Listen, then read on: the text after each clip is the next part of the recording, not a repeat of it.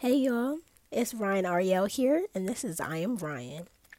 This is made to be a safe space. It may be some tears and it may be some laughter, but we are going to have fun. My purpose is to help you grow and for you to help me grow. We are going to get real deep and talk about anxiety and depression, but we're going to also talk about finding yourself, self affirmation, and let's not forget about self love.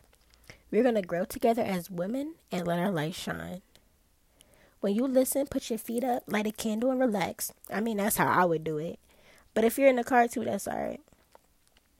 On this channel, we are going to have everyone's personalities featured, such as young entrepreneurs, young writers, songwriters, and maybe even talk about a little relationship. But I love you all. Let's not forget to tell a sister about our melanated talk. I'm out.